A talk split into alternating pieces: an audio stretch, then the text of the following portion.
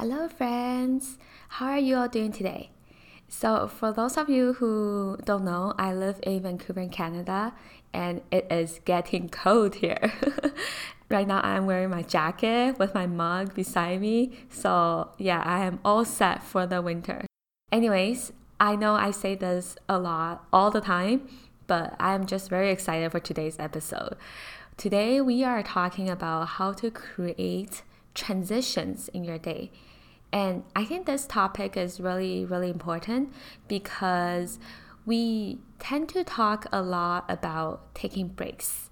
We talk about, oh, we need to take breaks in our day, but we do not talk enough about how to take intentional breaks and how to make the best out of that time in a way that is actually recharging our energy and helping us transition into the next segment in our day. In this episode, we are talking specifically about how to create transitions in your day in a way that allows you to be more mindful, more intentional, and you can constantly recharge and focus and show up at your best at any time during the day. So this one is a short lesson, but I think you will enjoy it.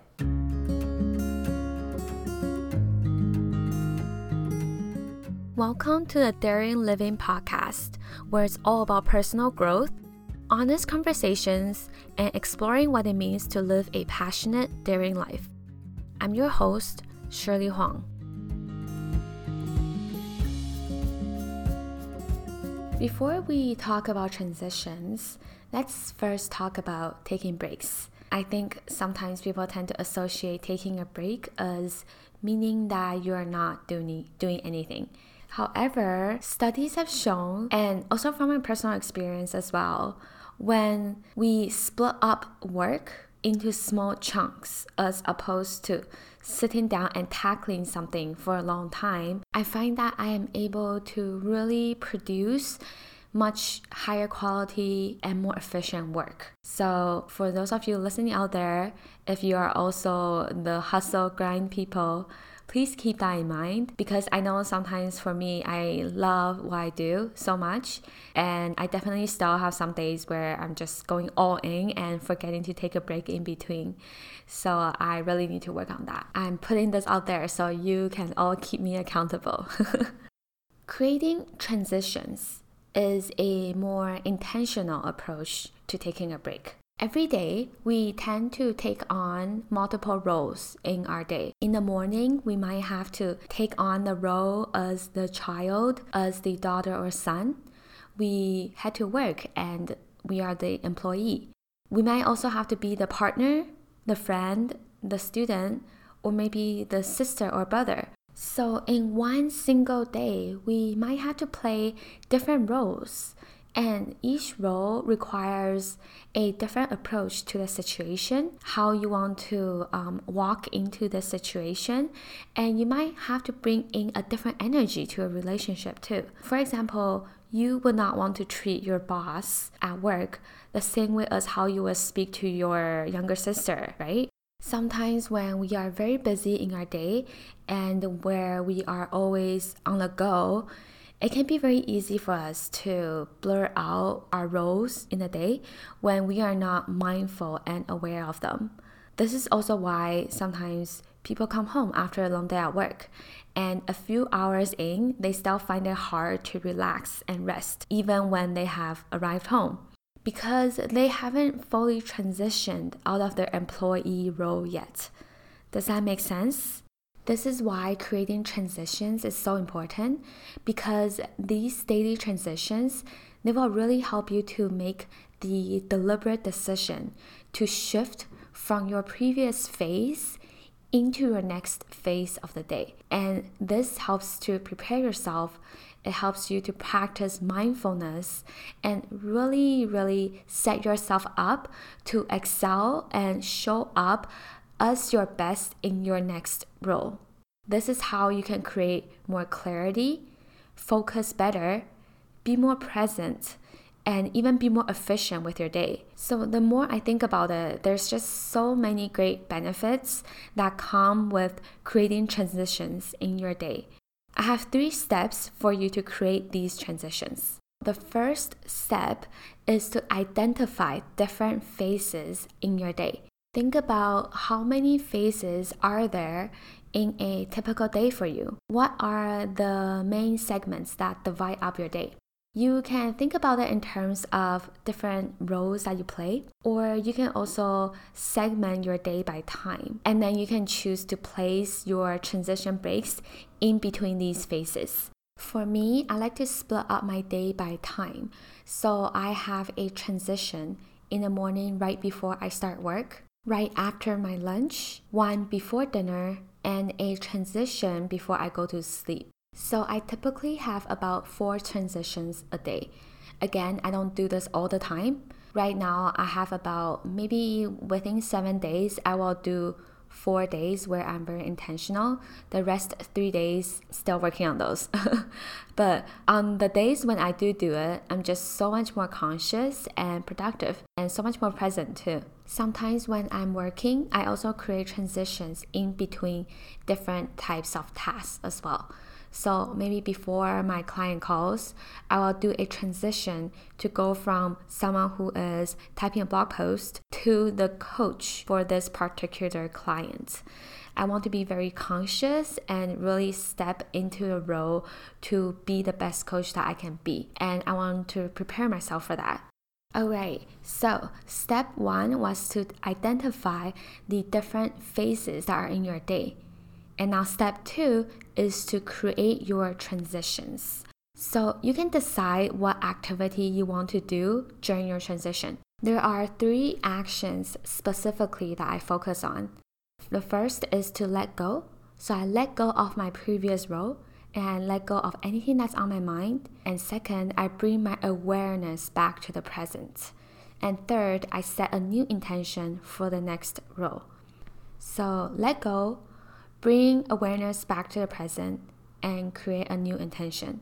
Think about how you can incorporate different activities or a combination of activities to help you achieve these three actions.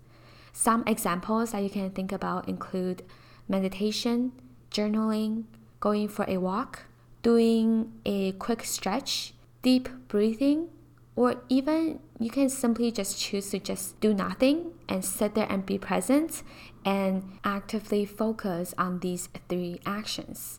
So sometimes if I find that I only have five minutes to spare, I will stand up, get out of my chair, go and grab a drink of water, and then I will take three deep breaths to let go, to let go of my previous role.